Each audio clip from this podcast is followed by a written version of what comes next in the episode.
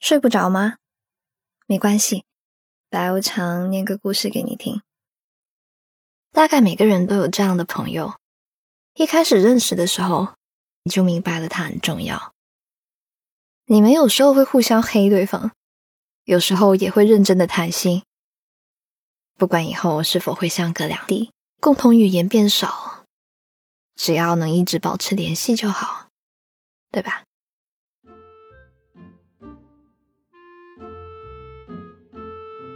大一刚开学的时候要填档案，其中有一项是你最亲密的朋友及联系方式。我想都没想就填了乘客的名字，然后麻利的背出了他的手机号码。填完了我才反应过来，写他有个屁用！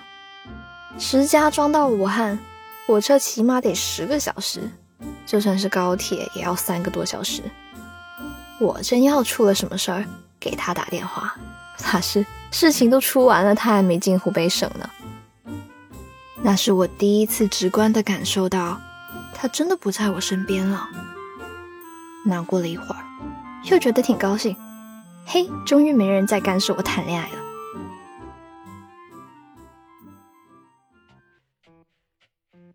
说实话吧，那个时候我勾搭乘客是别有用心的。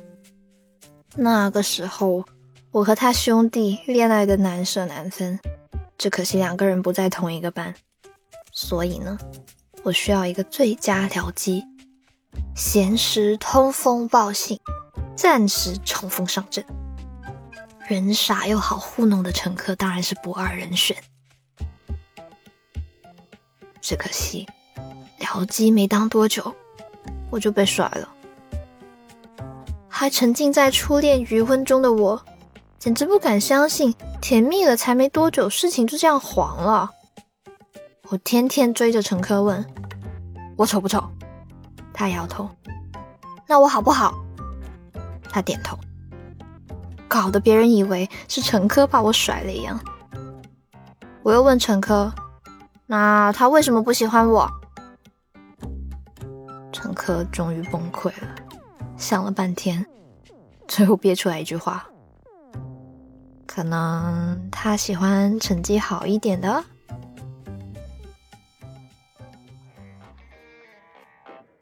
后来乘客深刻的体会到了什么叫祸从口出。我是像疯了一样疯狂学习，顺便拉上乘客给我补习。可能我天生缺学数理化的慧根，永远都搞不懂那些公式啊、方程式啊有什么用。乘客就从最基础的给我讲。在我第 n 次画错电路图的时候，乘客求我放过他。那个时候，我一心想变成一个美貌和才华兼备的学霸女神，根本听不见乘客的哀嚎。不知道是不是我突然开了窍，还是乘客真的讲得很好，我的成绩竟然开始不断进步。对于我终于醒悟，不再沉迷儿女情长的行为。乘客颇为欣慰，于是他开始更变态的监督我学习。他不仅监督我学习，还要斩断我的情根。在我这二十年颜值最巅峰的时候，在我没有长残变胖的那段时间，我成功的吸引了一些小男生的目光。抽屉里还偶尔会有零食和花，走在路上还会被搭讪。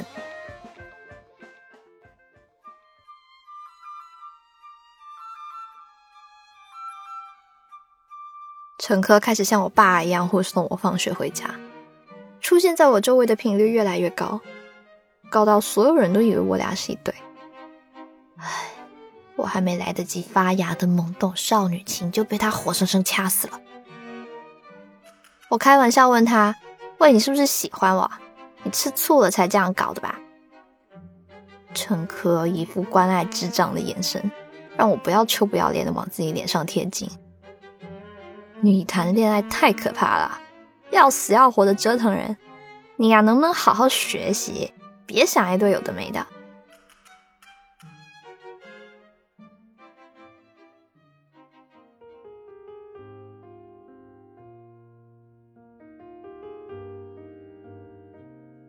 我俩有时候会一起走路回家，路上有很多酒店，一有婚礼就开始放鞭炮，噼里啪啦的炸半天。有一次又遇上放鞭炮，我们像往常一样走过去，结果一个小炮竹直接在我耳朵边炸开，还有一个弹在我肩膀上，把我衣服炸了个小洞。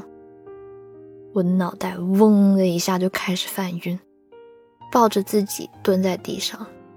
耳朵暂时性的失了聪，乘客吓傻了一样蹲在旁边喊我名字，直到我抬起头，茫然的看着他，反应过来。从那以后，我们再遇到放鞭炮的，他会下意识的捂住我的耳朵，用他自己把我和鞭炮隔开，然后拉着我赶紧走掉。出台禁止放烟花爆竹的那段时间。他特别激动的给我打电话，说我以后再也不用害怕别人放鞭炮了，这样他不在我身边也能放心了。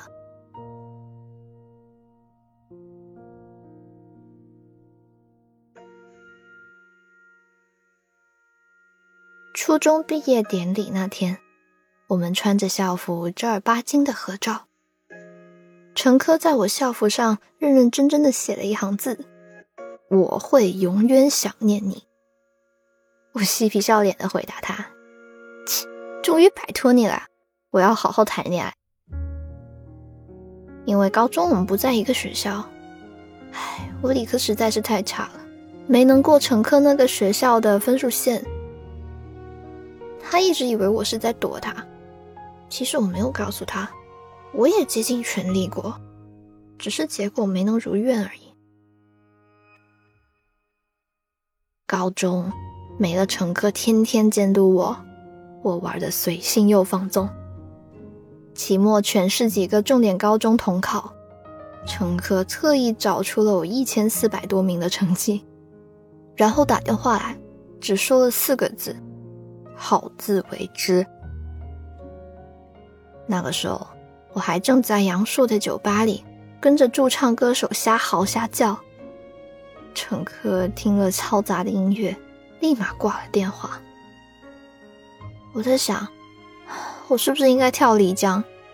被这么多年崇拜的人又失望到顶的语气说我好自为之。唉，虽然我一直不承认，我一直都很崇拜陈科的。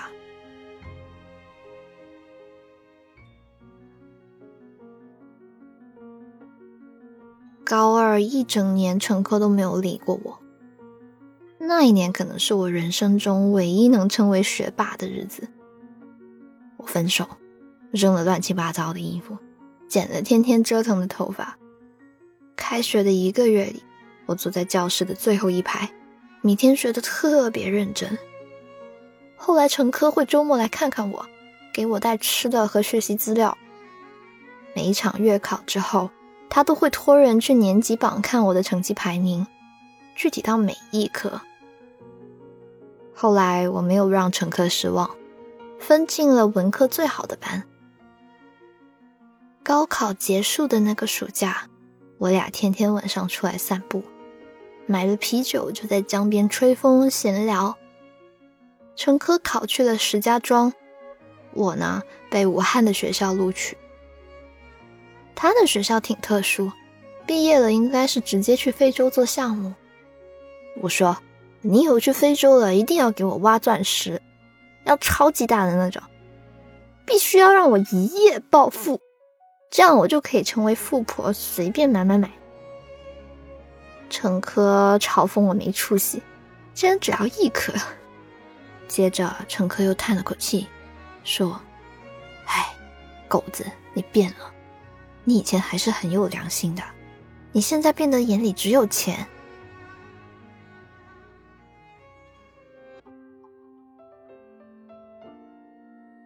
以前陈科初中的时候，好像有一段时间打算去北京念书，我哭的要死要活，不让他走。后来各种原因，他真的没走。现在告诉我他要去石家庄念大学，以后还要去非洲的时候，乘客说怕我打死他。没想到我两眼放光，问他：“我以后坐火车是不是可以不要钱？要么就是逼他给我挖钻石。我认真的想了一下，他也就只有这点作用啊。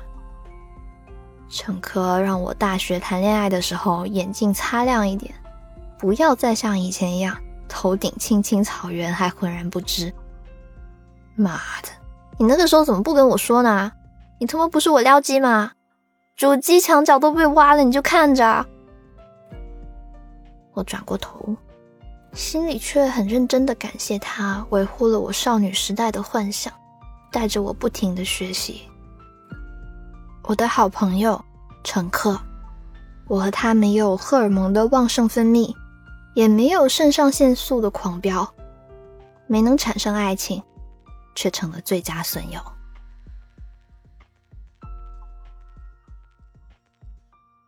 今晚的故事念完啦，你觉得男女之间有没有纯友谊呢？你和你最好的那个异性朋友是怎么认识的？欢迎在评论区告诉我。想看文字版的话呢，可以到微信公众号“白无常白总”，点击菜单栏看文字版，就能阅读文章啦。如果这期节目触动了你，喜欢这期节目的话。记得用节目的点赞功能告诉我哦，这样我才能冲 KPI。我是白无常，我依旧在 Storybook 睡不着电台等你，晚安。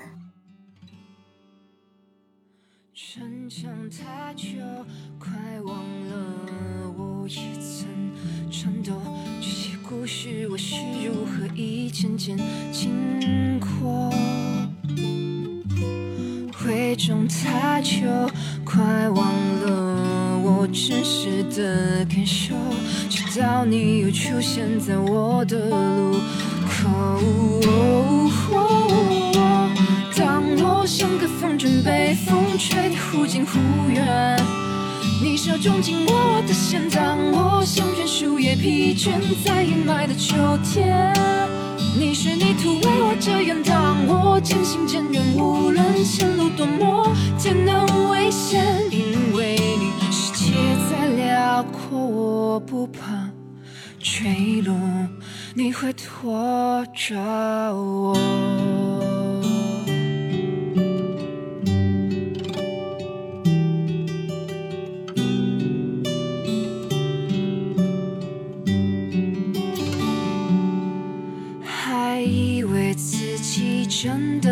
的刀枪不入了一见，到你就哭了，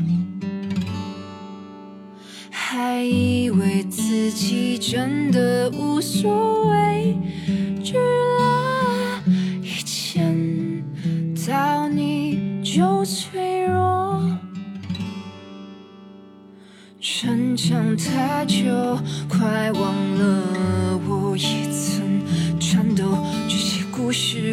如何一件件经过？伪装太久，快忘了我真实的感受，直到你又出现在我的路口。当我像个风筝被风吹得忽近忽远。你手中紧握我的线，当我像片树叶疲倦在阴霾的秋天。你是泥土为我遮掩，当我渐行渐远，无论前路多么艰难危险，因为你世界再辽阔我不怕，世界再大我走。